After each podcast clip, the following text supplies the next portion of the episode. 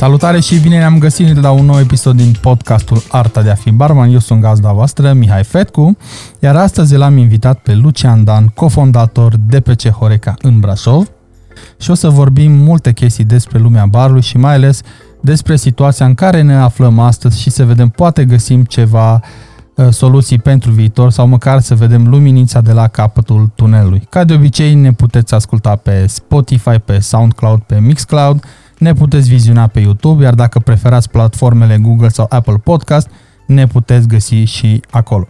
Așadar, nu mai stăm pe gânduri, mulțumim uh, Monin România și Vizibil pentru suport și Lucian, te salut! Salut, Mihai, mulțumesc că m-ai invitat. Cu mare drag, ce faci? Bine. Cu sănătatea, Bine. cum stai? Ne descurcăm. ne descurcăm. Ne descurcăm cu toate. Ok, mă bucur că într-un final am reușit să facem episodul acesta, mai ales că sunt foarte puțini barmani care știu ce înseamnă cu adevărat să fii distribuitor Horeca în România. Noi o să ne concentrăm pe Brașov și asta încep cu o primă întrebare pentru tine. Cum este să stai pe un maldăr de bani? Nu știu, că n-am stat niciodată.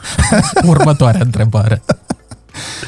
Pentru că mulți cred că ăștia distribuitorii sunt plini de bani dar uh, acum, mai ales în situația de față, am văzut foarte mulți distribuitori care, din păcate, s-au retras sau și-au suspendat, și-au suspendat activitatea și eram curios cum este pentru voi. Cu atât mai mult în situația asta nu e foarte ușor.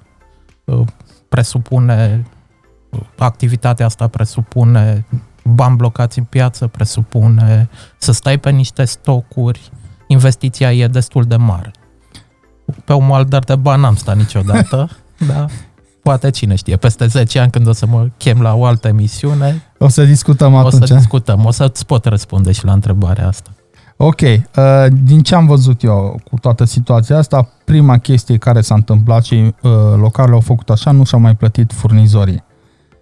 Și asta a dus cumva la o reacție în lanț, dacă vrei, pentru că tu ne-ai mai încasat bani, la rândul tău ne-ai mai putut să plătești mai departe și uite așa ne-am blocat. Din Cum păcate, a fost pentru voi? Din păcate, așa s-a întâmplat. N-aș generaliza. Au fost localuri care și-au plătit în continuare facturile, dar proporția e destul de mică. La fel și noi am plătit furnizorii într-o proporție mică, cum am încasat. Eu, acum a trebuit să găsim niște soluții să ne reorientăm un pic business-ul, să supraviețuim acestor două luni, trei luni cât va dura situația iar după aceste două, trei luni, cu siguranță se va schimba un pic piața Horeca. Cum crezi că se va schimba sau în ce, în ce sens? Păi prima industrie afectată e cea a turismului. Noi în Brașov ne bazam foarte mult pe turiști. Anul acesta, din păcate, turiștii străini vor fi o raritate. Probabil câteva restaurante nu vor mai redeschide, nu vor mai avea capacitatea financiară Uh, și celelalte vor uh, încerca să facă economii de costuri, vor deschide cu personal mai puțin, în același timp și prețurile vor trebui să coboare la preparate și la băuturi. Crezi că o să coboare și prețurile la chirii? Pentru că în Barașov, cel puțin în centru, aveam chestia asta, care erau niște chirii foarte, foarte mari. Crezi că se vor ajusta și astea? Se vor ajusta cu siguranță, pentru că altfel vor rămâne spațiile goale. Nu mai poți produce atât de mult cât să acoperi chiriile exorbitante care erau din punctul meu de vedere. Da, asta știm cu toții, centrul Brașovului e plin de samsar, să zic așa, cu ghilimele. Asta e partea bună a crizei, că încep să revină lucrurile la oarecare normalitate. Asta zic, am observat și eu, mai ales că sunt acum o grămadă de localuri care livrează și prețurile sunt uh, Uh, mai mici decât erau înainte și acum eram curios dacă le-au micșorat ei ca să totuși aibă un rulaj sau le-au adus cât de cât la prețul normal pe care trebuiau să-l aibă oricum. În condițiile de față, costurile sunt mai mici, nu mai gătesc, nu mai susțin atâta personal, probabil pe perioada asta au avut o negociere cu chirie zero sau la jumate și își permit să vândă mai ieftin. Plus că nici piața nu mai are atâția bani ca să poată plăti prețul dinainte de criză. Păi și după ce o să se termine chestia asta, uh, crezi că prețurile vor rămâne așa sau vor reveni la cum erau înainte? nu vor reveni la cum era înainte în curând. Probabil în 2-3 ani, când economia își va reveni, va reveni și această situație din 2019, dar mai devreme de 2-3 ani eu nu mă aștept. Ok, deci uh, trebuie să ne pregătim sau încă să ne, pregă- să ne pregătim în continuare din punct de vedere financiar. Uite, eu am observat o chestie la partea asta cu barurile și am tot discutat-o cu cei apropiați. Mulți au căzut pentru că nu au avut niciodată un plan ca lumea stabilit, făcut. Domne, dacă se întâmplă ceva, ce facem? Un exit plan. Nu au avut niște bani puși deoparte și cred că acum au aflat pe pielea lor ce înseamnă să nu fii măcar cât de cât informat din punct de vedere financiar. Uh, crezi că și asta a fost uh, a cauzat sau a, a atârnat mai adânc la toată situația asta? Da, acum situația asta a fost chiar o situație cu totul neașteptată. Un plan de business e bun și în condiții normale. Erau uh, localuri care în condiții normale se tăriau de pe o zi pe alta. Acestea au fost primele afectate. Acum, situația asta fiind excepțională, era, era destul de greu de anticipat. N-au anticipat-o alții mari, mari și au, au picat. Nu știu ce să zic, e greu să acuzi oamenii că n-au avut un plan pentru coronavirus. Nici eu n-am avut un plan pentru coronavirus. Bine, nu neapărat pentru coronavirus, dar un plan în general și eu cred că ai avut un plan, având în vedere că ești aici, că încă îți desfășori activitatea, chiar dacă nu 100%, dar totuși ești aici. Mm, Am găsit o formulă de repliere, cum au găsit și restaurantele cu livrare la domiciliu, astfel încât să ne asigurăm plata salariilor și a utilităților în perioada aceasta. Și, și restaurantele s-au mișcat destul de bine în sensul ăsta. Am văzut că sunt implicați și e foarte frumos și în acțiuni de binefacere, gătesc pentru medici și Mm. mm. pentru cei de la ambulanță și noi o parte din ceea ce rulăm pe livrări la domiciliu uh, se redirecționează către Asociația Castel, care are grijă de oameni care nu au posibilitatea de a ieși din casă și nu au posibil- resursele financiare de a-și asigura traiul zilnic. Asta este foarte frumos și chiar vreau să te întreb pentru că am văzut zile trecute pe internet, urmăream pagina voastră thebottle.ro, am zis bine, Da, da. Și era acolo un anunț tot așa, ce- exact ce ziceai tu, partea asta de livrare și nu știu cine se ocupă de pagină și a scris acolo dacă cel care solicită are peste, nu știu, 50 sau 60 de ani, transportul e gratuit. Da, ci- uh, și aceasta este o facilitate pe care o acordăm pentru bătrânii care nu pot ieși din casă, dar pe lângă asta o parte din încasări merge către o asociație care cumpără și livrează gratuit alimente pentru nu neapărat pentru bătrâni, pentru cei care au rămas fără niciun venit. Ok. Uh, o să menții chestia asta și după ce se termină episodul Corona? Partea de livrări acasă sau partea de binefacere. Binefacere. Aș vrea să le mențin pe amândouă. De, să înțeleg că îți dă un sentiment Da. aparte. Da, da. Cu siguranță e cel mai frumos lucru care se poate întâmpla în perioada asta, să știi că ai ajutat niște oameni care aveau musai nevoie. Exact. Și asta am văzut și eu că oamenii s-au cam strâns așa, au făcut niște comunități puternice. Uh, Vreau să te întreb înainte de toată treaba asta, cam câți clienți aveai, nu știu, plus minus, între, între 50 și Client- 100? Între Clienți cin- de Horeca, Da, exact. aproximativ 150. Și acum c- câți mai ai? Care cumpără, să zic, on a daily, nu on a daily base, nu știu, poate săptămânal. Niciunul, pentru că sunt închise toate restaurantele. Mai am uh, clienții, persoane speciale care își cumpărau pentru consum propriu, Ok. care vin prin intermediul site-ului de Battle Uh-huh. și site-ul de Battle s-a populat în perioada aceasta și cu produse alimentare și vrem ca să continuăm și livrarea de produse alimentare atât în pentru persoane fizice și vrem să ne extindem cu produse alimentare și pentru Horeca în momentul în care se va redeschide piața. Cât de greu sau ușor a fost din punct de vedere al legislației? Uh, Cu produ- uh, comerțul cu produse alimentare. Da, da. Noi eram uh, autorizați pentru Ah, ok. asta dinainte, adică aveam uh, partea de alimente, doar că reprezenta un 4-5% din total business. Uh-huh, uh-huh. Acum că s-au schimbat condițiile peste noapte, reprezintă mai mult de 50% din ce vindem astăzi, partea de produse alimentare. Ok, și pe partea de băuturi, vinuri în mod special, Partea de vinuri, cum ți-am zis, industria Horeca a picat și nu mai avem niciun client. Din păcate, mulți dintre clienții noștri au rămas și fără bani, cei care își cumpărau pentru acasă. Mai livrăm vinuri, dar la o capacitate, la foarte puțin. Foarte, foarte puțin, comparativ cu ce livram acum 3 luni, 4 luni. am înțeles. Mă, uh, nu știu cum a fost pentru voi, dar cei cu care am mai vorbit, la, chiar ziceau, băi, anul ăsta a început atât de bine și dintr-o dată, pac, ne-a, ne-a, ne-a rupt pe toți. Da, asta este. Fiecare business acum trebuie să supraviețuiască și să-și creioneze o strategie pentru când se va termina pandemia de a reconstrui ce s-a dărâmat acum. Și ce am observat?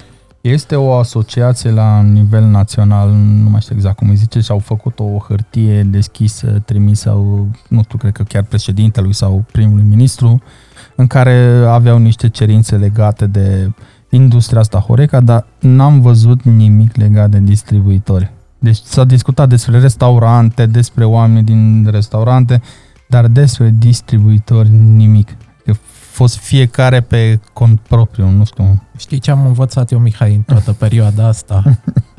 Că nu mă pot baza pe mila statului. Adică eu nici nu mi-am pus problema de a face o solicitare sau către instituții pentru că nu n-am fost obișnuit cu așa ceva. De acord, dar asta chiar am făcut un articol. La statului. Ok, ok, am încercat și noi să Uh, beneficiem de niște facilități, dar care sunt insignifiante comparativ cu cât am fost afectați. Adică avem vreo 2-3 oameni în șomaj tehnic și primim 1000 de lei. Dar îți dai seama că noi avem 700.000 de lei neîncasați, avem un milion jumate în stocuri și niciun client dintre cei care erau acum 3 luni. Da. Și totuși trebuie să te... 3000, să... Că primim 3000 de lei de la stat, mulțumim frumos, dar nu e... Dar ce crezi că ar putea fi făcut și nu neapărat de stat? Pentru ca și distribuitorii să aibă, nu știu, să aibă parte de o relaxare financiară. Știi ce am mai observat? Distribuitorii mari au început să dea retururi. În prima zi când s-a anunțat uh, asta, ordonanța, toată lumea a dat retururi, la revedere, bănesc că așa ați puțin și voi v-ați trezit cu marfa întoarsă în depozit. Da, ne-am trezit cu parte din marfă întoarsă în depozit, parte din marfă este încă la clienți, partea din marfă este vândută de către clienți, dar nu ne-au plătit. Acum... Bine, e o râd, dar nu e de râs. Nu, nu e de râs. Cu siguranță o să avem niște pierderi, niște bani încasați. Ce ar putea fi făcut de autorități pentru următoarea perioadă o legislație care să ne permită să ne recuperăm mai rapid banii. Să nu mai dureze 9 luni de zile când cineva nu ți-a plătit, vrei să-l dai în judecată, ții banii după 9 luni, un an de zile. Țin minte că acum vreo 2 ani cineva mi-a dat o țeapă, dar o sumă mult mai mică în comparație cu ce aveți voi de recuperat, și a durat un an jumate până mi-am primit bani. Asta după hârtii trimise, telefoane, notificări și așa mai departe. Deci foarte, foarte lent. Deci uite, asta e chiar o idee bună. Aici, dacă s-ar lucra, ar da cumva mai multă încredere oamenilor să se apuce de business și să repornim economia. Pentru că acum te gândești, emiți o factură și dacă cumva are rea intenție clientul sau e în imposibilitate de plată, mai îmi văd banii după un an jumate dacă îi mai văd. Dacă îi mai vezi, exact. Da. Trăim vremuri, uh, hai să nu zicem grele, neobișnuite, dar hai să bem pentru asta, pentru că aici am Noroc. pregătit, Doamne ajută, am pregătit o băutură specială pentru tine. Avem aici un twist după Paloma, avem Tequila Fumado, care cred eu că este printre puținele sortimente de tequila de genul acesta în Brașov. Avem niște Free Sense Grapefruit Soda niște sirop pink grapefruit uh, de la Monin și suc de lime. Încă o- Foarte reușit. Mulțumesc. Păi l-am făcut Da. așa ușor, acrișor, o, că o știam... tratatie faină de sâmbătă dimineață. Păi da, nu? Dacă toți suntem off the clock. Uh, spune-mi un pic, cum a început partea asta cu DPC Horeca? Noi am intrat direct în, în ceea ce ne ardea cumva, dar uh, oamenii nu știu dacă știu cu toții povestea DPC Horeca și dacă ai tot timp și disponibilitate să ne zici câteva chestii, pentru că eu, eu în telefon te-am trecut Luci Datur. Datur a fost prima firmă sau care e treaba cu Daturul ăsta? Eu așa de așa te știu. Uh, Da, a fost prima firmă care a funcționat trei ani de zile, apoi a fost preluată de, pe, de către DPC Horeca, da, s-au schimbat niște chestii la acționariat at- atunci și din cauza asta a fost trecerea, a fost daturul, firma pe care am înființat-o era doar pe numele meu când uh, aveam 20 de ani. Ok. Uh, Trei ani de zile n-am făcut nimic cu ea. Eram în facultate, încă student. Eu mi-am dorit tot timpul să urmez calea asta antreprenorială. Apoi, uh, în 2008 am reușit în sfârșit cu bani de la bănci, prieteni, părinți, bunici, de unde, de unde am găsit. Iar în, uh, am început cu vânzare de ceaiuri. Așa, Apoi tu aveai ceaiurile la Avea- început, da, corect. Aveam niște ceaiuri. Bune. Mai sunt acum în portofoliu, da? dar reprezintă o mică parte din cifra de afaceri. Apoi uh, ne-am dezvoltat, am luat niște fructe la distribuție, bere de import. În 2011 uh, m-am asociat cu Florin și pe acte. La voi parcă erați colegi de facultate Am sau fost de colegi liceu? de liceu. De liceu, Am fost- așa. Am fost colegi de liceu și am început cu DPC Horeca. DPC Horeca a venit uh, cu partea de băuturi alcoolice. Până atunci nu vindeam băuturi alcoolice, am- ne-au plăcut foarte mult vinurile, aveam și o mică cafenea pe care am transformat-o într-un wine bar. Mhm. Aveam mai multe vinuri decât cafele. Uh, Apoi a venit în 2014 magazinul Baric, primul magazin ap- și am continuat în special pe partea asta de băuturi alcoolice. Deși mai aveam în port, mai avem în portofoliu cafele, ceaiuri, nu mai reprezintă o componentă mare din businessul nostru. Iar acum, după pandemia asta, cred că suntem obligați să ne dezvoltăm și în partea de produse alimentare. Ok, ok. O să le luăm așa să pe putem- fiecare pe rând. Ca să supraviețuiți, ai vrut să zici, sau ca să... Mm, Că sună cam dubios asta. Nu știu dacă să supraviețuim, cât să... Eu mă aștept ca piața Horeca să nu mai fie la fel de mare.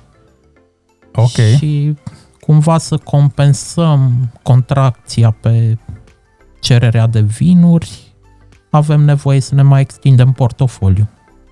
Ok, voi lucrați și cu supermarketurile astea mari? Nu lucrăm cu supermarketurile, nu. Lucrăm doar cu piața de Horeca și prin intermediul site-ului cu consumatorul final. Ok.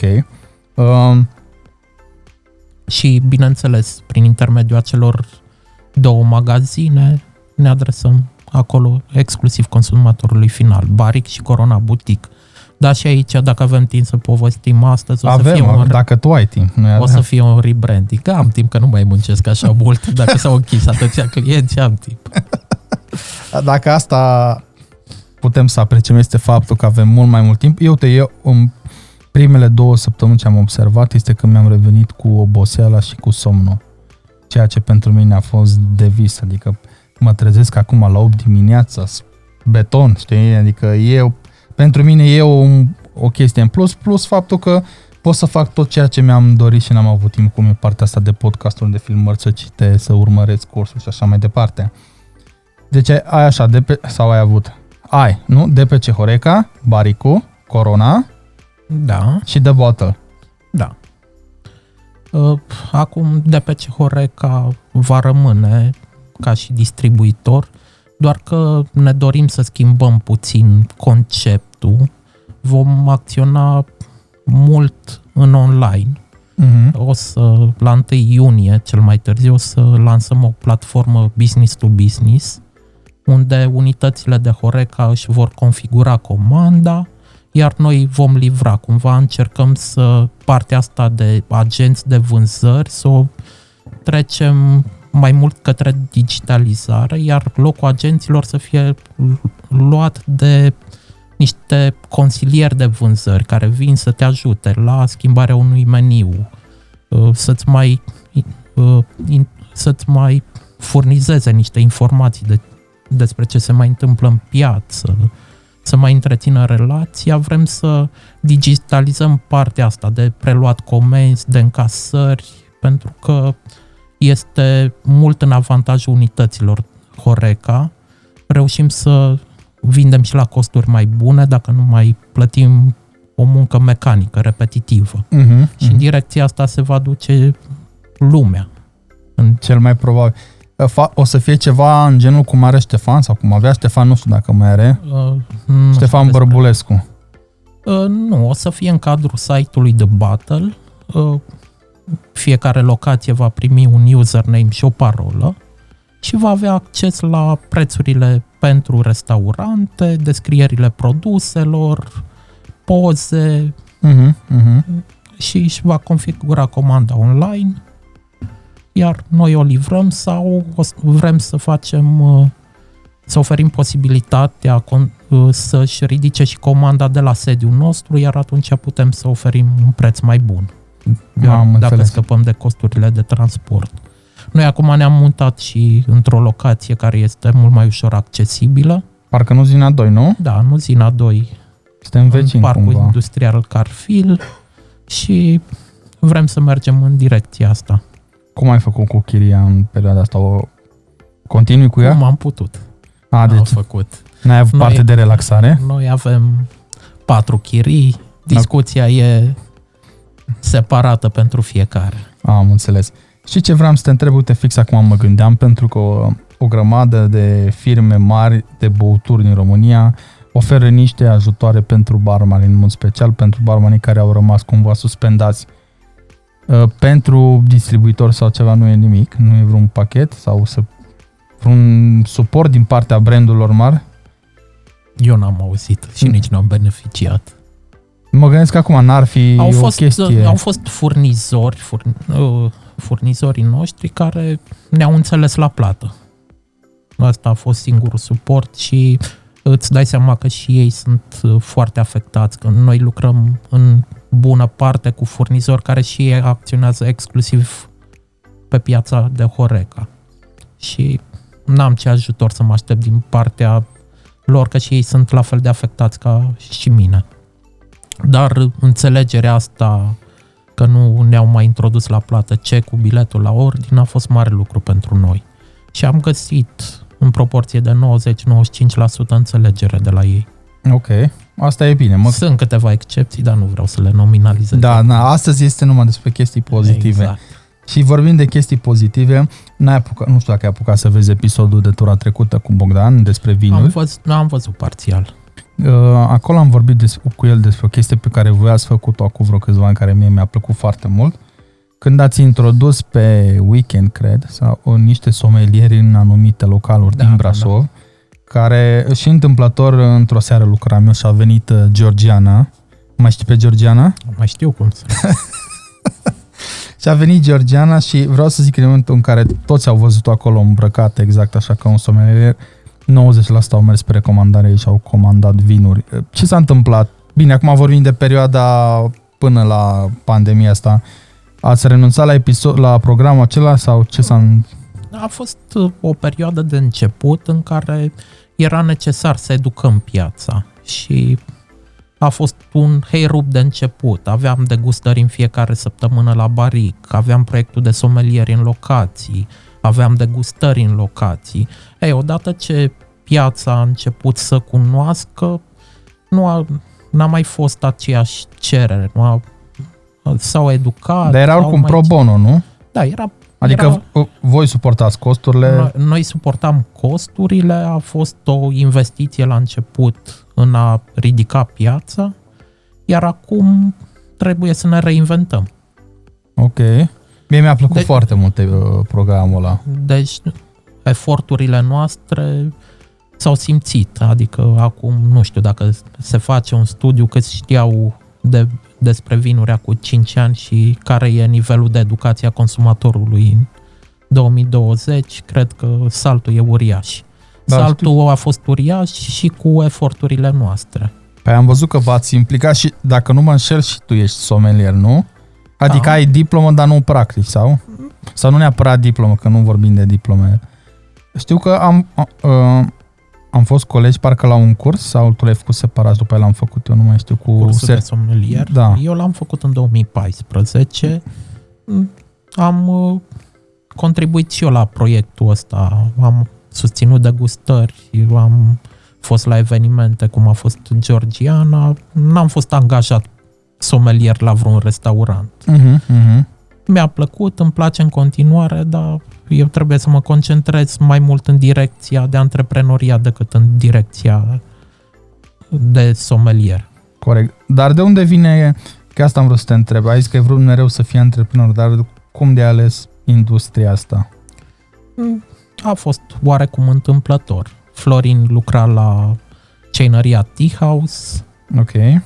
Aceea era de vânzare la momentul respectiv și am făcut un efort cu banii din sursele menționate anterior. Am uh, achiziționat ceinăria și ușor, ușor ne-am dezvoltat și pe partea de distribuție. Nu pot să zic că uh, am ales neapărat industria, cât a fost contextul. Am înțeles. Am, am ales, uh, mi-am dorit și am ales activitatea antreprenorială, dar industria a fost o întâmplare și mi-a plăcut foarte mult, îmi place în continuare. Asta că v-ați potrivit perfect, da. adică o întâmplare foarte fericită, aș putea spune. Exact. Uh, mi-a plăcut foarte mult și activitatea pe care ați făcut-o la Baric. Apropo, Baricul e închis, e deschis, cum e? E închis. Și nu e nici măcar pe partea de online sau de... Sau a trecut în The Battle toată partea? A trecut în The Battle. Aici o să avem un rebranding pe toată uh, componenta asta dedicată persoanelor fizice.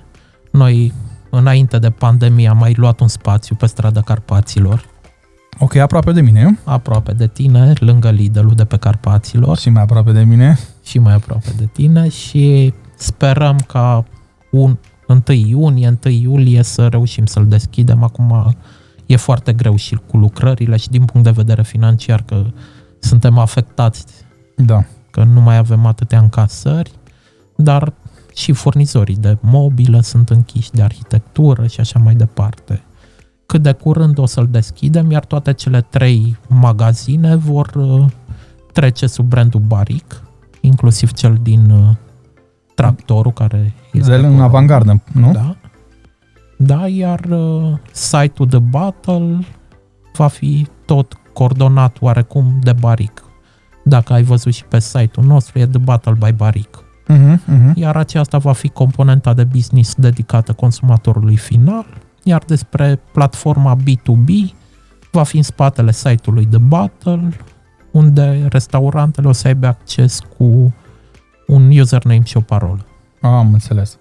Um, când s-a deschis baricul, dacă nu mă înșel, nu prea a mai fost vreun magazin de genul acesta. Adică mai erau magazine care vindeau băuturi, dar uh, nu așa nu știu dacă nișat e cuvântul potrivit, ideea în care erau, dar nu făceau degustări sau tot felul de evenimente de genul Era acesta. unul singur când s-a deschis baricul, apoi au apărut foarte multe.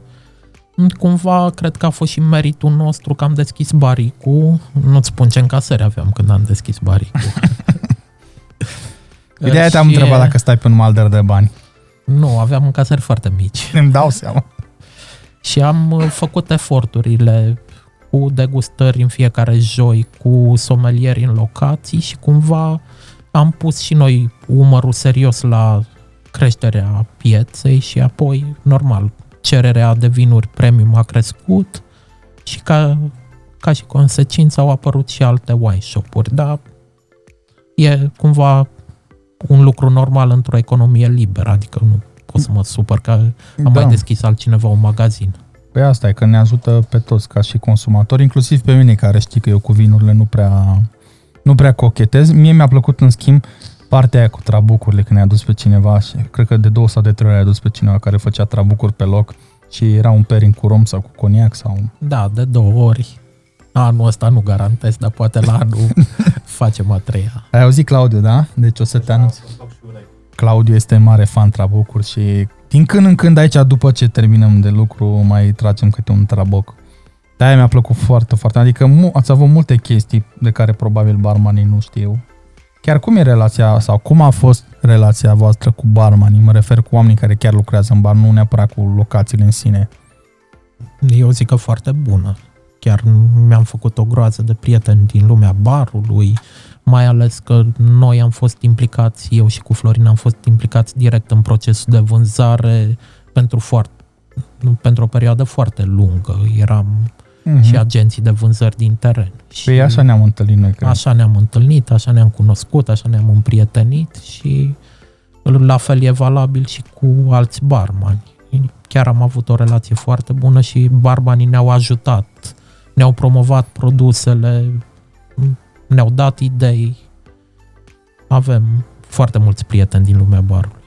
Asta este bine, că o relație cu cel care împinge produsul în spatele barului e uh, tot timpul binevenită. Țin minte, vorbeam odată cu Florin și mi-a zis o chestie care mi-a rămas în minte de atunci și ai zis-o și tu mai devreme, faptul că e- în unele situații când era nevoie ajutați și cu meniuri și cu tot felul de chestii de genul acesta, iarăși pe... În majoritatea situațiilor. A, am Ajută. înțeles, în majoritatea situațiilor. Uh, Cum a fost asta primită de către oameni? Deci aici mă refer, nu știu, proprietarii localelor sau uh, managerii. Mm, A fost primită bine. Foarte mulți uh, aveau nevoie de ajutorul respectiv. Pentru că, deși pare simplu din afară să Da, da, da. Deții un local, pui 4 mese, 16 scaune, o teșghea, iei berea cu 2 lei, o dai cu 7 lei și te-ai îmbogățit. Probabil așa pare și distribuția, de asta mă întreb de maldări de bani. În momentul în care și au venit în uh, industria asta Horeca, oameni care nu au avut până acum legătură cu domeniul și nu știau ce îi așteaptă. Și când te lovești că ai nevoie să-ți construiești un meniu, ai nevoie și de grafic, ai nevoie și de un training pentru o spătare, ai nevoie și de aia și de aia, e foarte bine venit un ajutor din partea unui distribuitor sau a unui producător de vinuri. Păi Eu nu prea mai știu oameni care fac asta, de asta, de asta ți-am zis. A, a fost foarte bine primit. Acum, de o parte din clienți au apreciat și au continuat colaborarea cu noi și avem parteneriate de 12 ani. Mm-hmm. Au lucrat în bună parte doar cu DPC Horeca, alții Au zis mersi și la revedere. au zis, au zis mersi și au comp- cumpărat de la concurență. Da, acum ne mai putem și asuma. Da, clar că nu o să fie 100% rata de succes. Tot vorbim de educație. Știu că ai avut și un hub, nu știu dacă îi zic bine, Corona Training and Education. Ce s-a întâmplat a, cu el? a fost un proiect care a funcționat un an, un an și poate chiar doi, dacă mi-aduc bine aminte. Uh, Cumva a rămas în stand-by, erau problemele cu forța de muncă, nu se găseau oameni nici pregătiți, nici nepregătiți. De niciun fel, da. Locațiile nu aveau pe cine să trimită, chiar vorbeam, bă, chiar ți-aș trimite, dar oamenii lucrează în fiecare zi, că n-am cu cine lucra. și a rămas, pro, a rămas proiectul într-un stand-by pentru când se vor schimba condițiile de piață. Eh, Acum s-au schimbat condițiile de piață. Eh, Este nevoie de oameni pregătiți, probabil o, eh, angajatorii o să aibă de unde selecta, Da, iar linia aia de business eu cred că va reînvia anul ăsta. ok. Nu știu dacă avem capacitatea să o punem la punct într-o lună, două, trei, dar până la sfârșitul anului cred că vom relua cele traininguri. Deci crezi că festiv- ăsta, sezonul estival e pierdut anul ăsta? O să fie greu. Acum toată lumea în sezonul ăsta încearcă să se replieze, Mm-hmm. să își acopere niște pierderi, iar apoi se va simți nevoia de personal educat. Ok. Uh, Vorbeam cu cineva și era foarte îngrijorat și zicea, băi, acum o să ne întoarcem exact unde am fost acum 10 ani, în sensul că o să fie atâția oameni cu CV-uri la ușă și acum uh, proprietarul o să fie ultra selectiv și o să impună niște condiții uneori poate și inumane și zic că, bă, nu-ți convine, la duc pe altul. Ce, ce părere ai? Care dreptate? Eu tot sper să nu se ajungă acolo. Cumva, știți, e o roată care se învârte. Până acum era un angajat de care trăgeau 10 patroni. Exact, exact, da. Acum, în două luni de pandemie, se, se va schimba roata. Se Ah. va întoarce. Acum, nu știu dacă va fi neapărat uh, că patronul îți propune condiții inumane, dar e o normalitate să îți propună să uh, condiții bune, dar să aibă și pretenții, să vii la timp la muncă, Eu sunt de să, acord cu asta, da. să te perfecționezi în meserie, să te porți frumos cu clienții, să nu minți, să nu furi. Ei, cumva o să aibă de unde alege, probabil. Da, sunt de acord. Și chiar am făcut, acum vreo săptămână, am făcut un episod audio pe care l-am lansat pe platforma noastră în care am spus chestia asta că patronii nu sunt vinovați pentru faptul că tu întârzi la muncă, că vii șprițuit, că vii murdar, că vii nu știu cum, știi? Exact, acum 3-5 luni nu-ți permiteai să îl dai afară că a venit șprițuit la muncă. Acum o să-ți permiți. Probabil asta e partea bună. Deci Pare cumva o că- să fac o separare. Știi ce am uitat să zic, Lucian? Ne-am tot luat cu vorba și cu băuturile. Că aici avem parte de o premieră și este pentru prima oară când bem genul acesta de, folosim genul acesta de gheață pe care l-am lansat cu ușile închise pentru că a venit pandemia. Am comandat matrițele fix înainte să se întâmple treaba asta. Până am făcut primele teste, la revedere. Deci, măcar ai, O, o lansezi în iulie. când E atunci când o să fie. Sezonul. Că și noi am terminat tot, am închis tot. Uh, Când o fi, dăm, le băgăm în priză și aia e. Tu cum te descurci acum? Băi, acum, ce să zic, nu, tot ce am, toate activitățile le-am, s-au suspendat și stau acasă și di, muncă didactică. Și ce facem aici cu Claudiu? E, continui partea de educație, chiar am avut și discuție cu Claudiu și ziceam, băi, nu știu dacă să mai continuăm acum așa, așa. Și el m-a convins că trebuie, știi? Eu acum, ales când stă lumea acasă, să facem partea asta de educație, să ne cunoaștem mai bine. Adică, nu știu, noi ne știm de minim 5 ani oricum. Da. Când, când am stat noi așa la o masă, Tu când te-ai angajat la bistro? 5, 6 ani, 7, nu mai știu. Mai, eu zic că de prin 2010-2011. Da. Cam, cam așa. Sunt 90 ani. Da. Când am stat noi așa la masă, fără să-mi sune mie telefonul, fără să sune ție și să vorbim, știi? Telefonul meu și acum sună, dar mai mi-am permis să-l dau pe silent. Da. Păi cam asta e și scopul, să stăm de vorbă cu oamenii, să afle oamenii ce înseamnă să fii distribuitor. Pentru că, uite, de exemplu, probabil și că și eu tot te-am întrebat la început, domne, uite, mie îmi place, nu știu, sticla asta, poți să o aduci? Zice, bă, nu pot să o aduc. Păi de ce nu? Ce înseamnă când îți cere cineva un produs și care e tot procesul ăsta ca să poți să-l aduci? Păi, sunt două uh, situații. Situația în care produsul are un importator oficial în România. Uh-huh. Atunci se poate aduce relativ mai ușor, dar uh, și de la distribuitor, de la importatorul respectiv are o cantitate minimă de comandă, 30 de sticle din minim 30 de sticle, să-i renteze transportul, să-i renteze să faci Pe un care tu contract, trebuie să le plătești. pe care eu trebuie să le plătesc. Pentru eu, că eu am vrut o sticlă. eu o să vând o sticlă la tine, probabil la încă unul și 28 de sticle le plătesc. Iar a- marjele în distribuție, să știi că nu sunt ca în industria Horeca ori 3. Uh-huh. Lucrăm pe o marjă de 15-20%. Eu ca să pot să achit marfa, trebuie să vând 9 sticle. Ca să a Mhm. 10 e profitul meu. Ok. În cele mai fericite situații în care toți îmi dau banii la timp pe Da. marfa vândută și nu se mai întâmplă alte nenorociri. Da. Deci, de asta este foarte, este foarte greu să aduci un produs necunoscut. Și a doua situație, că ce Și a, a doua situație, că nu există importator în România, e practic imposibil de adus. Ai nevoie de antrepozit fiscal, Ok. să poți lipi tu timbrele, să găsești uh, în Olanda un trader care îți vinde minim un palet. Neapărat în Olanda. De obicei aceea e cea mai uh, cunoscută piață pentru importurile paralele. Poate Ok. găsești în alte părți, dar în general Olanda sunt Mhm. e traderul cel mai mare.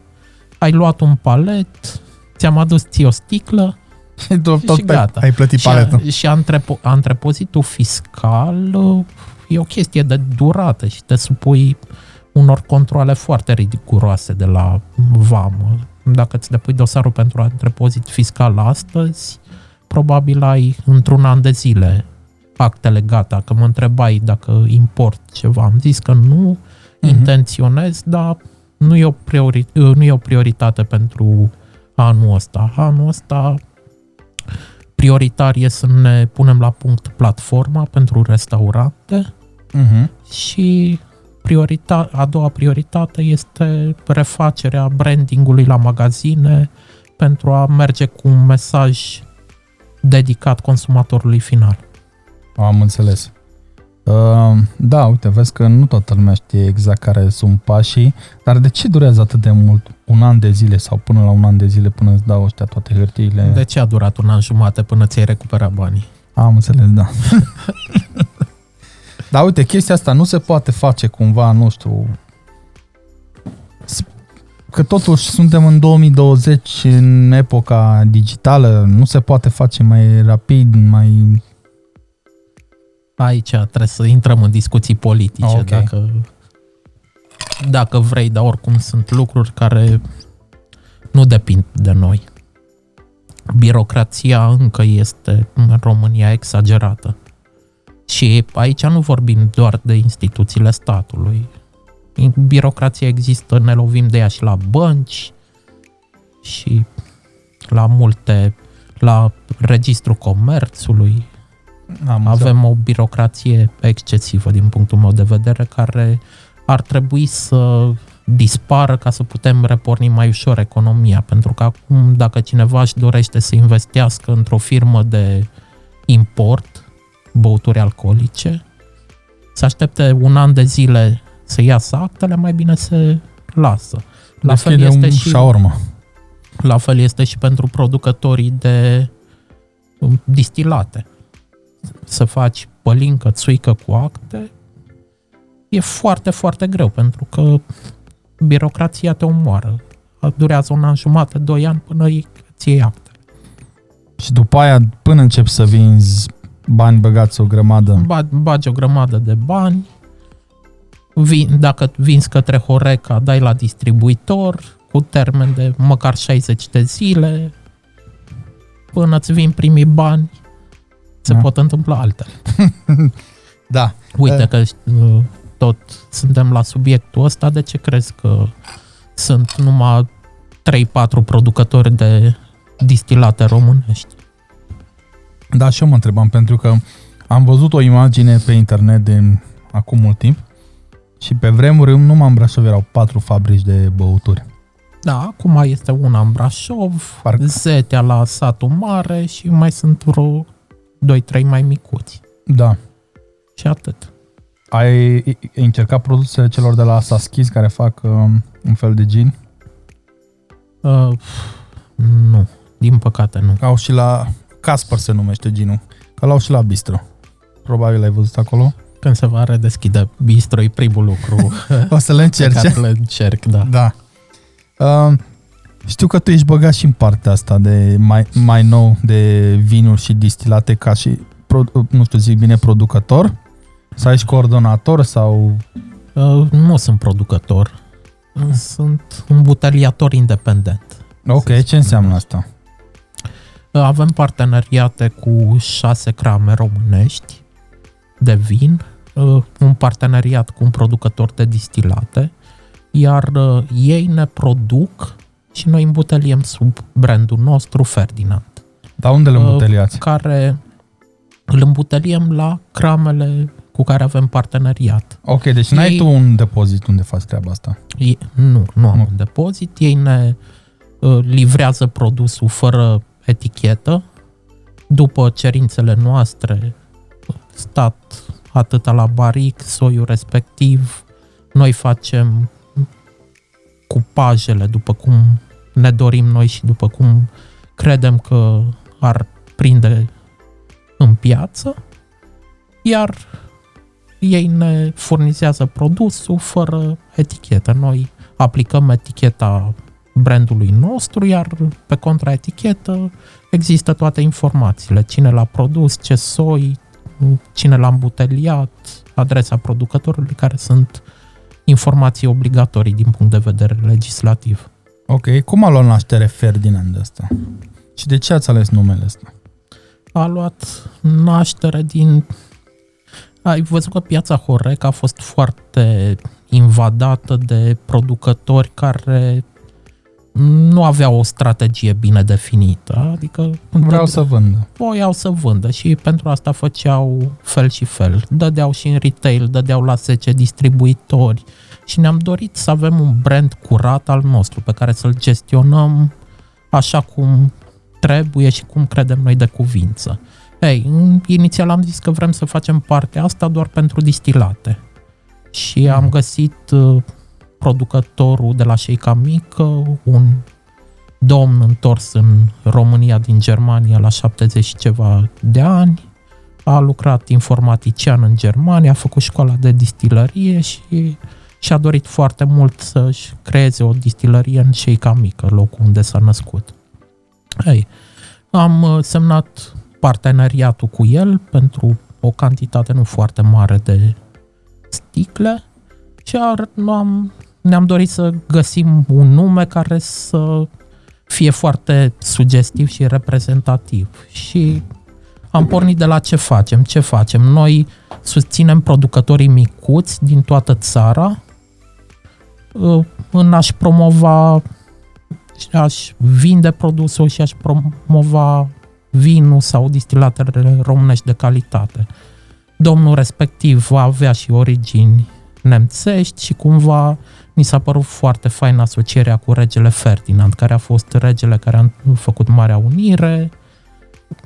Noi vindem doar produse românești, îmbuteliem doar produse românești sub brandul ăsta, le promovăm ca atare și ni s-a părut cea mai potrivită alegere de branding. Ok, și la partea de vinuri am văzut că aveți șase sortimente, nu? Trei albe, trei roșii? Da.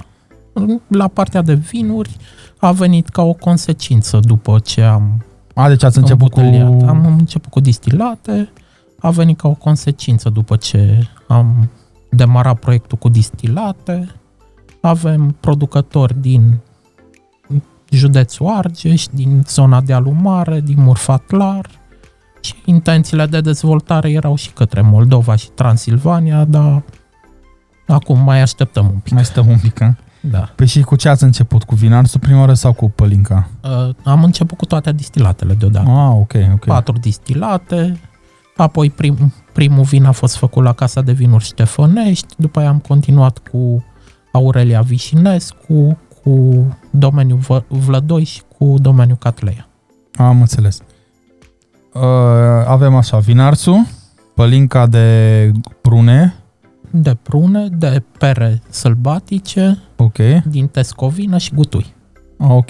Înseamnă că pe site mi-am scăpat mie una. Aia de gutui nu cred că am văzut sau nu e pe site. Uh, Este pe site. Este, înseamnă că mi-a scăpat mie. Uh, specificațiile distilatului, voi le-ați ales sau el v-a făcut, nu știu, v-a făcut mai multe variante și voi ați ales ce v-a plăcut mai mult sau?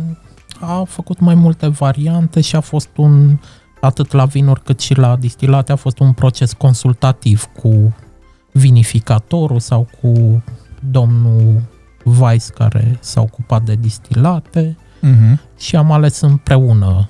La ce volume alcoolice îl facem, cupajele cumva ni le-am ales noi, Uh-huh. dar a fost un proces consultativ. Am înțeles. A Și obține cel mai bun. pe mine mă interesează în mod special vinarțul ăsta, pentru că până acum ce mai aveam ca și în categoria asta în România? Mai era Vinarț românesc premium Zetea mai are atât. Zetea, nu? Da, și mai este Jitvei, dar asta, este asta un... vreau să zic. Ăsta era cel mai popular.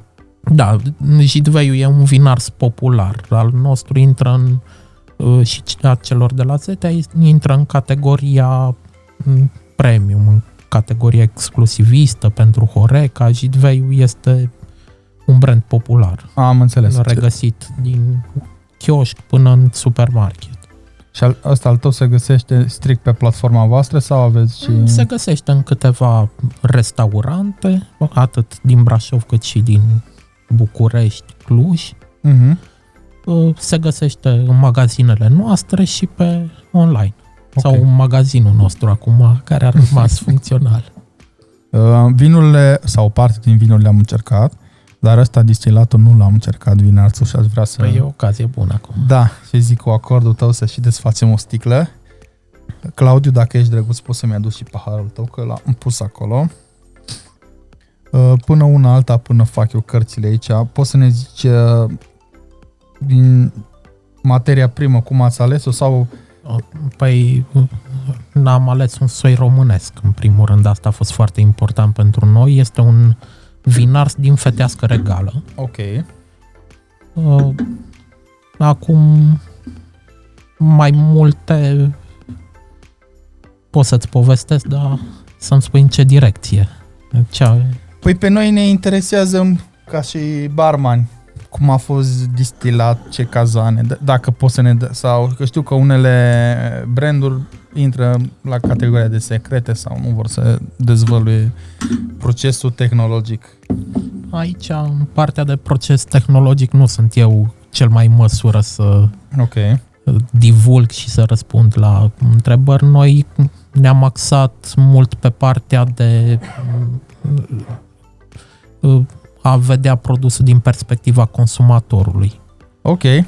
Cum, care e gustul consumatorului, poate o să, după ce îl gusti, o să se sesizezi că este un vin ars foarte, foarte blând, cumva alcoolul este foarte bine integrat, la fel și țuica noastră, pălinca, nu are acea, acel miros specific pentru distilatele românești, că ai văzut generația tânără cumva e departe de distilatele românești tradiționale, că țuica miroase urât, pute și așa mai da, departe. Da. Și s-au îndreptat mult în zona distilatelor gen rom. Uh-huh. Cumva școala de distilărie germană e mai apropiată de zona asta mai soft, la fel și pălinca de pere, de prune, dacă o gustăm, este foarte soft, foarte aromat, ușor dulceag, alcoolul foarte bine integrat. Cumva asta am căutat noi la distilate să obținem și eu zic că ne-a ieșit. Da, este foarte, foarte interesant. E prima oară când beau.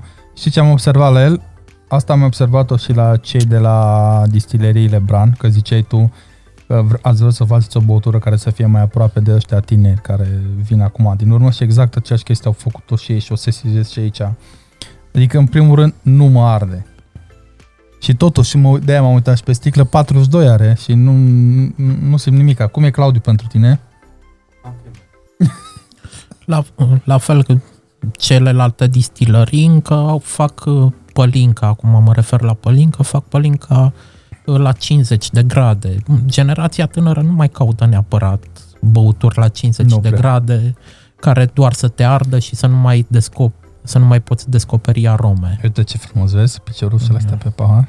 Acum, dacă tot l-ai gustat, spune-ne dacă s-ar integra în cocktailuri.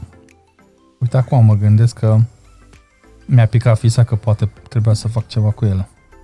Lasă, data viitoare. Cu, cu următoare ocazie. După ce o să câștigi malul ăla de bani, vii aici și facem niște, niște poate, cocktailuri. Poate totuși faci tu mai repede cocktail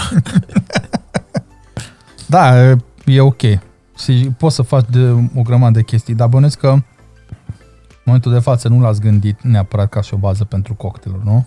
L-ați nu gândit, l-am gândit pentru... L-am, l-am gândit uh, ca o, un produs românesc cu care ne putem mândri. Și vinurile și distilatele în sensul ăsta au fost gândite. Produse românești autentice, în ediții limitate, cum scrie și pe contraetichetă, uh-huh în ideea de a servi un pahar de pălincă bun în locații, de a da un cadou fain cuiva, eventual unui străin, pentru că sunt foarte căutate produsele românești pentru cadouri și așa mai departe. Am auzit că Zetea vinde bine în afară da. din produsele lor. Da, așa este. Hai să mai iau un pic din asta. Acum că tot uh, am vorbit de malderul ăsta de bani, Cumva... Până la urmă totuși ai niște bani, a? Nu, dar aș, aș vrea să zic, uh, să mai precizez niște chestii. Scopul unui business, într-adevăr, e obținerea de profit, dar uh, cum am început noi, uh, vrem Păi să... cum ați început voi? Am început greu, cu bani împrumutați și na, fără neapărat o educație în business. Chiar dacă am urmat facultatea de științe economice în Brașov, nu eram, nu pot să spun că eram pregătit pentru business. Cumva pregătirea noastră a venit pe parcurs și ne-a costat. Asta vreau să Și- zic, că pe banii voștri Exact. greșelile au fost.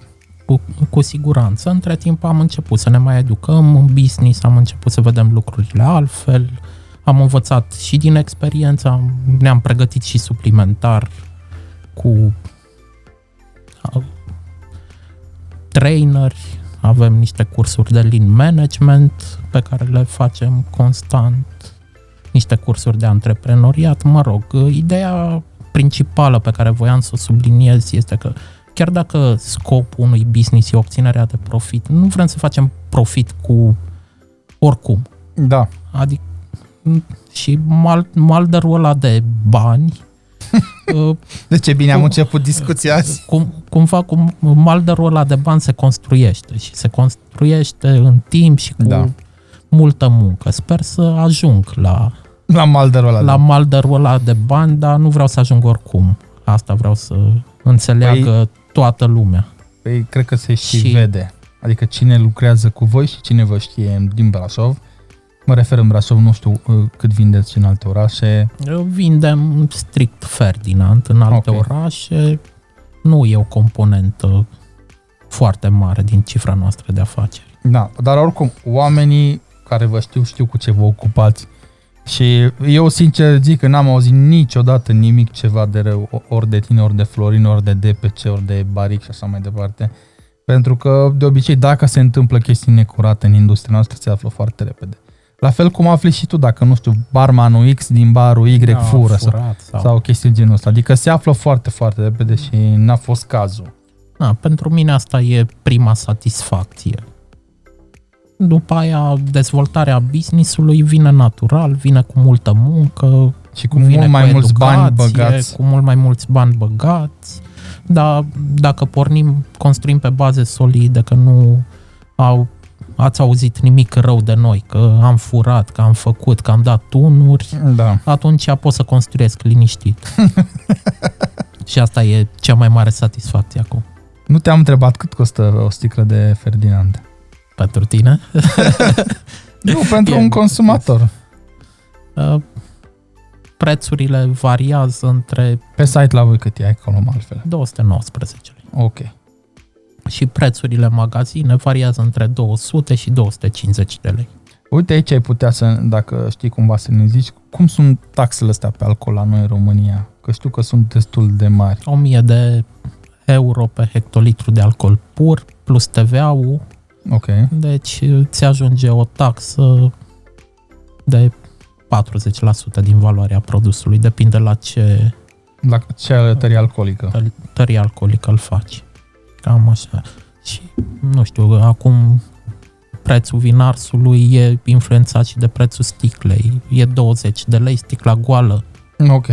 Cu atât am cumpărat-o noi, cu 20 de lei sticla goală. Lu- uh, cu tot cu două bănuiesc, nu? Nu, cu dopul separat, dar dopul nu a fost așa scump, nu mai știu cât, dar sticla goală Plus e 20 eticheta? de lei. Da. Plus uh, capișonul, avea un capișon, dar l-am tăiat un an de vreme. Plus Da. grafica, plus transportul. Exact. Și plus 40% dat la stat și m-am mai lovit de reacții de genul las că eu îmi fac acasă pălincă și mă costă 40 de lei. Uite, a, mo- mor când aud chestia asta cu făcutul acasă și chiar am făcut un articol pe tema asta în care am uh, am vorbit foarte puțin așa despre distilare, știi? Că ce fac eu acasă e curat și nu e o travă cum găsești la astea, dar gândiți, gândește, adică tu știi, dar cei care se uită la noi, cât de complex este uh, procesul ăsta de a distila și de a distila corect. Când dacă pui în cazanul la niște chestii și dai drumul la foc, nu înseamnă că distilezi. La fel e și la vinuri, că și la vinuri suntem specialiști. Noi ca nație, adică acasă sunt oameni care au investit milioane de euro în tehnologie. Asta zic că e... Au investit zeci de mii de euro în pregătire profesională, se pregătesc o viață numai pentru a face distilate sau a face vin Da. și ne trezim cu cei de acasă care zic că știu ei mai bine. Da, și mai ales... Și tehnologia, să avem iertare, tehnologia pe care o are un mare producător sau un producător mediu cu cazanul tău de acasă sau cu teascul cumpărat de la Horbach. Da. Nu. Adică să zicem că dacă îți pla- ai tu chestia asta și îți place să faci acasă, ok, da, să compari ce faci tu cu o chestie făcută după niște standarde, după... Cu, nu poți să-ți deschizi o distilere, adică știu că trebuie să ai acolo, te controlează ea peste tot. Tocmai ce ziceam, 2 ani de autorizări. Apă, tot alea acolo. Și a, uite, cu ocazia asta poate oamenii care Ei. se uită la noi Gen, sau părinții noștri, uh, aceeași chestie uh, o am și eu cu, asta o zic acum așa în premiere, sper să nu se uite cineva, când mergeam la părinții Bianca la Prejmer, la fel, taică el face uh, pălinca, știi? Păi și îți dai seama că nu e, e de asta așa foarte tare și te doare capul de la ea, știi? Și într-o zi mă gândeam eu cum să-l abordez, să îi zic cumva, să-i transmit un mesaj, știi? Și zic, uitați, Aseară m-am uitat pe Discovery și era despre distilare. Și uitați ce fac ei acolo atunci când începe să picure din alambic, ăia separ cap de inimă, de coadă, nu știu ce, nu pun totul, folosesc numai inima și poate o parte din, uh, din coadă pentru aromatizare la care zice el. Niște proști. Da, da. Și atunci ce pot să mai zic eu mai departe, știi? Adică... Ei, generația tânără vine cu altă mentalitate. Acum sunt părinții noștri, bunicii noștri, îi lăsăm în pace. Discuția este foarte sensibilă, Sensibilă, da, da, da. acolo Da. și e sensibilă și pentru mine, că și eu mai mergeam la țară și a, tu te pricepi la vin. Uite, Hai să-ți dau unul de hai, casă. hai să-ți dau să vezi cum este și dacă îi zici că e rău, îl jignești pe om, dacă îi zici că e bun, îți pune la pachet și Da, uite, am mai discutat cu cineva chestia asta și îmi zicea, băi, știi cum fac eu? Când ajungem la o contră de genul ăsta, zic, ok, cu toții conducem mașini, dar nu cu toți suntem piloți, știi? Și cu chestia asta el așa rezolvă toată treaba asta. Da, cumva mentalitatea asta dispare. Ei, e și foarte greu. Ei au fost obișnuiți să facă lucrul ăsta de Da. la, nu știu, 18-19 ani. Și cu pâine așa prins acolo frumos, alambicul ăla. Exact. Și e foarte greu. Industria asta s-a dezvoltat acum 10 ani. Am Da. început să mai importăm niște băuturi mai bune, să facem niște vinuri. Și dacă omul a fost obișnuit 40 de ani să-și facă el vinul și acum vii, dai lumea peste cap și la nivel psihologic e foarte Da, da, da. greu. Dar generația tânără nu a fost obișnuită cu așa ceva și consumă lucruri făcute de producători așa cum trebuie. Ziceai mai devreme că nu e o prioritate, dar totuși ai vrea să faci o, o parte de importuri, poate la anul. Te-ai gândit la ceva, la ce ai vrea să importi? Când o fi climatul financiar potrivit? Cumva ce am învățat eu din business este că trebuie să întreb consumatorul ce ar vrea. Ok.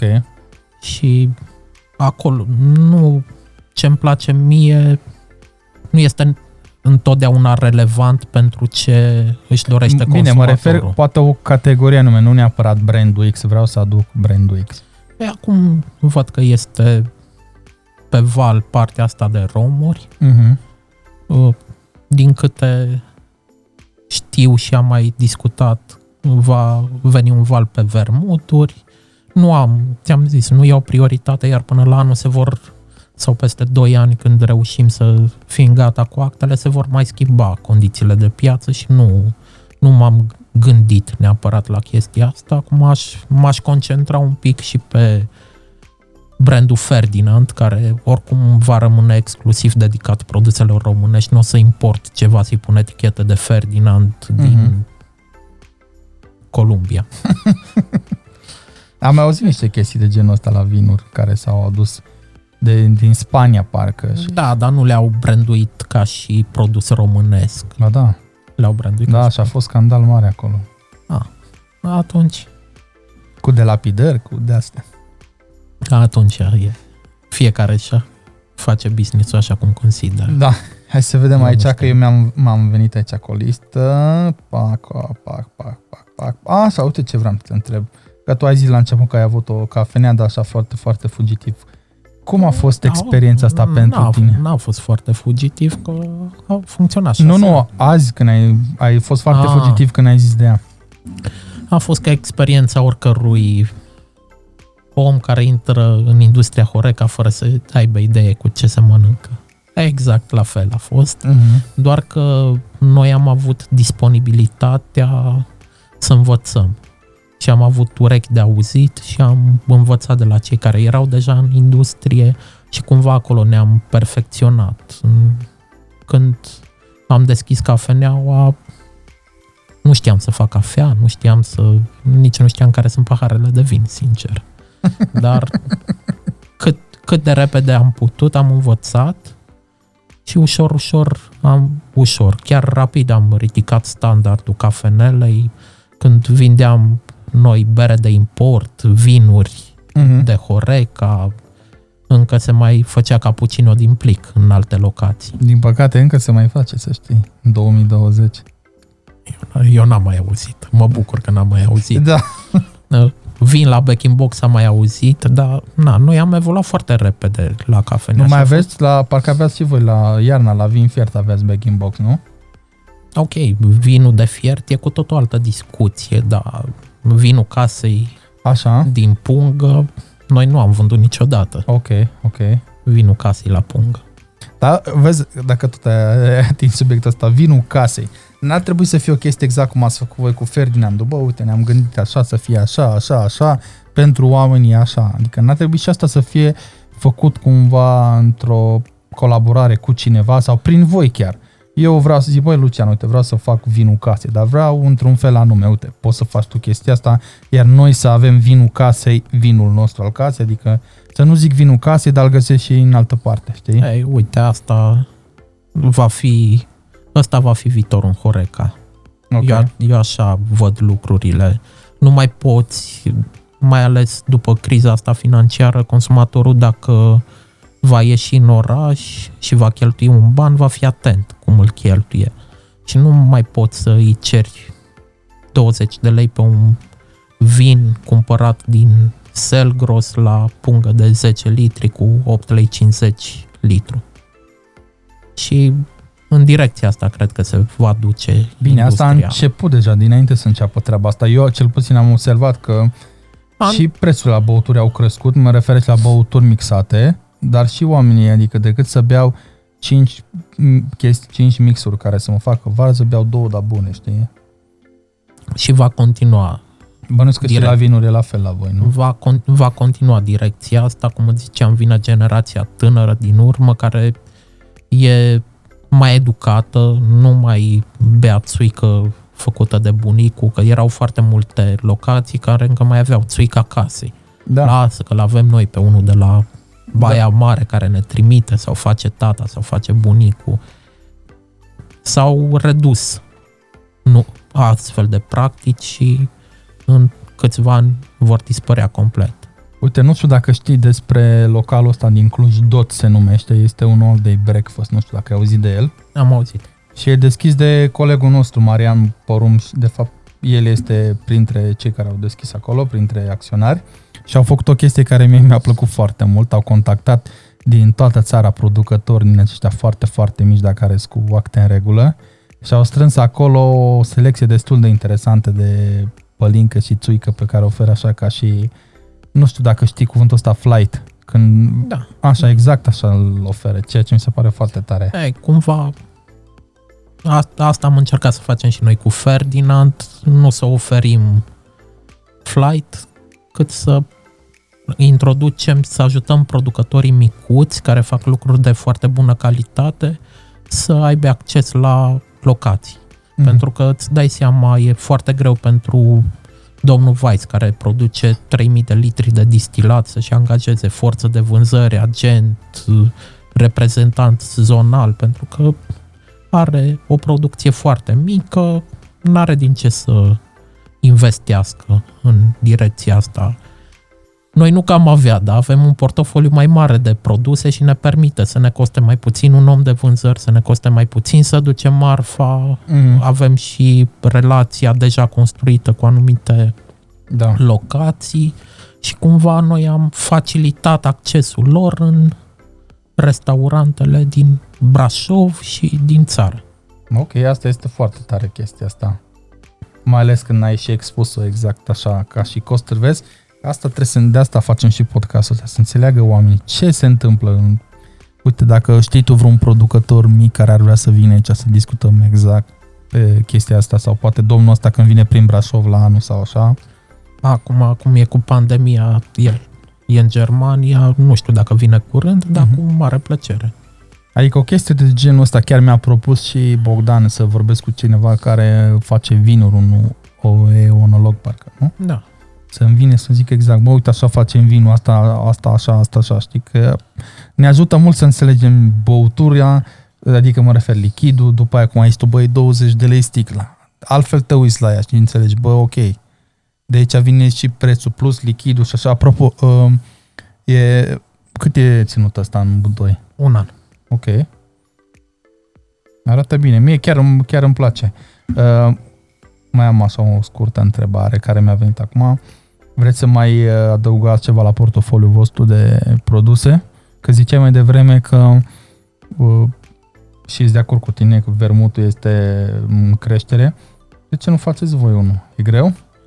Mm, E greu cu actele. Ok. E aceeași discuție. Uh, Să știi că pentru distilate, pentru pălincă sau țuică, îți trebuie un anumit tip de autorizație. Mm-hmm. Ei, vorbeam cu domnul Weiss că ne doream să ne facă și lichioruri, vișinată, afinată. Ei, trebuie să reia procesul de autorizare și să mai stea încă 2 ani. Mamă, mamă. De asta zic că... Dar cum e dincolo? Hai să o luăm așa. Mihai, nu știu. Nu?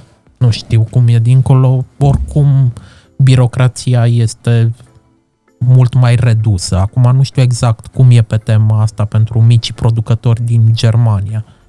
Dar așa birocrație cu siguranță nu este. Pot să-ți spun din punct de vedere antreprenorial, că sunt țări în care îți faci firma pe internet în 5 minute. Asta în Londra, știam, în UK, da.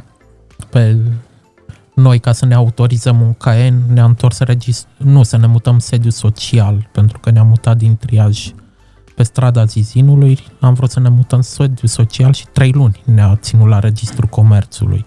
Că ai scris greșit nu știu ce, te-a întors, ți-a dat amânare, după aia că ți-a lipsit nu știu ce adeverință, după aia că a fost colțul îndoit, e N-a fost dosar cu șină. exact. Acum mi-am adus aminte că următorul episod o să fie cu un producător de casașa și eu o să-l întreb chestia asta. El face casașa în Brazilia, el este român, dar a plecat în America atunci când a fost cu Revoluția și a deschis o distilerie de casașa în Brazilia. Și uite o să-l întreb cum e din punct de vedere legislativ și dacă o să ai plăcere, poți să urmărești episodul. Da, și... cu siguranță. Și dacă ai ceva întrebări pentru el, că asta tot timpul pun acolo în grupul ăla, bă, vedeți că, uite, invit un distribuitor, invit un barista, invit un somelier. Dacă aveți ceva întrebări eh, sau curiozități, lăsați un mesaj și o să-l întreb. Și dacă ai, eu o să ai până facem episodul, cu mare drag îl întreb. Uite, chiar o să, să văd exact care e legislația în Brazilia, de exemplu, dacă vrei să faci băutură și care sunt taxele și așa mai departe. Ar, ar fi interesant, măcar de știut. Nu Da. o să fac eu băutură în Brazilia, dar Măcar chiar să ar fi facem o, interesant. o comparație, să vedem ce și cum, știi? Poate în Europa ar fi mai interesant de aflat ca idee cum e în Germania, cum e Da. în Marea Britanie. Mă trebuie să găsesc pe cineva care să vorbească română și nu pentru mine, ci pentru audiență, că nu toți sunt familiarizați cu engleza. Da. Și aici mi-e destul de greu pentru că am, am vrut să fac chiar și în engleză podcastul, știi? Adică na, am, avem posibilitatea aici la studio să intrăm oriunde online, să facem live-uri eh, și eu m-aș descurca cu engleza, dar nu o să înțeleagă toți și n-aș vrea să încep să bag subtitrări, că se pierde din esență, știi? Mm, am înțeles. Bun, hai să mai luăm încă o dată lista asta pe care mi-am propus-o astăzi pentru tine. Dacă Ce mai... mă mai pui la zid? Uh, nu mi-ai zis... ai zis tot așa foarte fugitiv. Bine, știu că de, gen, de fel ești așa o persoană foarte rezervată, așa. Uh, ai zis de facultate, dar tu ești din Brașov? Da. Ok. Că nu știam exact, eu credeam Nu, că, sunt din că Brașov. ești din Argeș. Nu, nu, am terminat uh, liceu economic în Brașov și apoi facultatea de științe economice. Ok, am înțeles. Și Florina a venit și la aceeași facultate sau nu? Uh, La... Flo- și Florinia din Brașov, am fost colegi de liceu, că Da, facultatea? tocmai ți-am zis, uh, el a fost în, uh, într-o altă secție, la aceeași facultate, eu am terminat uh, turism, comerț, servicii, el a terminat management. Mm, Ok. Și noi ne știam din perioada liceului când am fost colegi, patru ani. Deci, bă, ce ar fi să facem rost de niște bani să ne deschidem o firmă? A fost uh, ce ar fi să ne deschidem o firmă, să ne facem o afacere și după aia să a fiți fost... patron, nu? Da, și după aia a fost, hai să vedem cum facem rost de bani. și ne-a ieșit. Ne- Am făcut rost de bani. Ai schimbat ceva la tot procesul ăsta pe care l-ați făcut amândoi de când ați început până acum? Dacă ai putea să întorci timpul? A, dacă a schimba, Da. aș pune accent mai mai din timp și mai mare pe educație continuă. Pentru că na, am fost implicați foarte mult timp în operațional, efectiv, îți povesteam de n-am avut nici livrator la început. Căram noi fructe, luam comenzi și perioada asta petrecută în operațional ne-a tras în jos pentru dezvoltarea business-ului. Că îmbunătățirea clar trebuie să fie continuă și nu, nu o poți face din postura de angajat pe poziția de livrator sau din postura de angajat pe vânzări. Ok, uite, ăsta e un punct de vedere interesant. Da, și Adică ai fi economisit niște timp. Mult mai, sau ai fi fost mai eficient în alte chestii. aș fi ars niște etape. Ok. A, cât mi-a luat să ajung la nivelul ăsta, mi-a luat 12 ani, probabil dacă apăsam pedala de accelerație, ajungeam în 8 ani. Ok. Sau, da.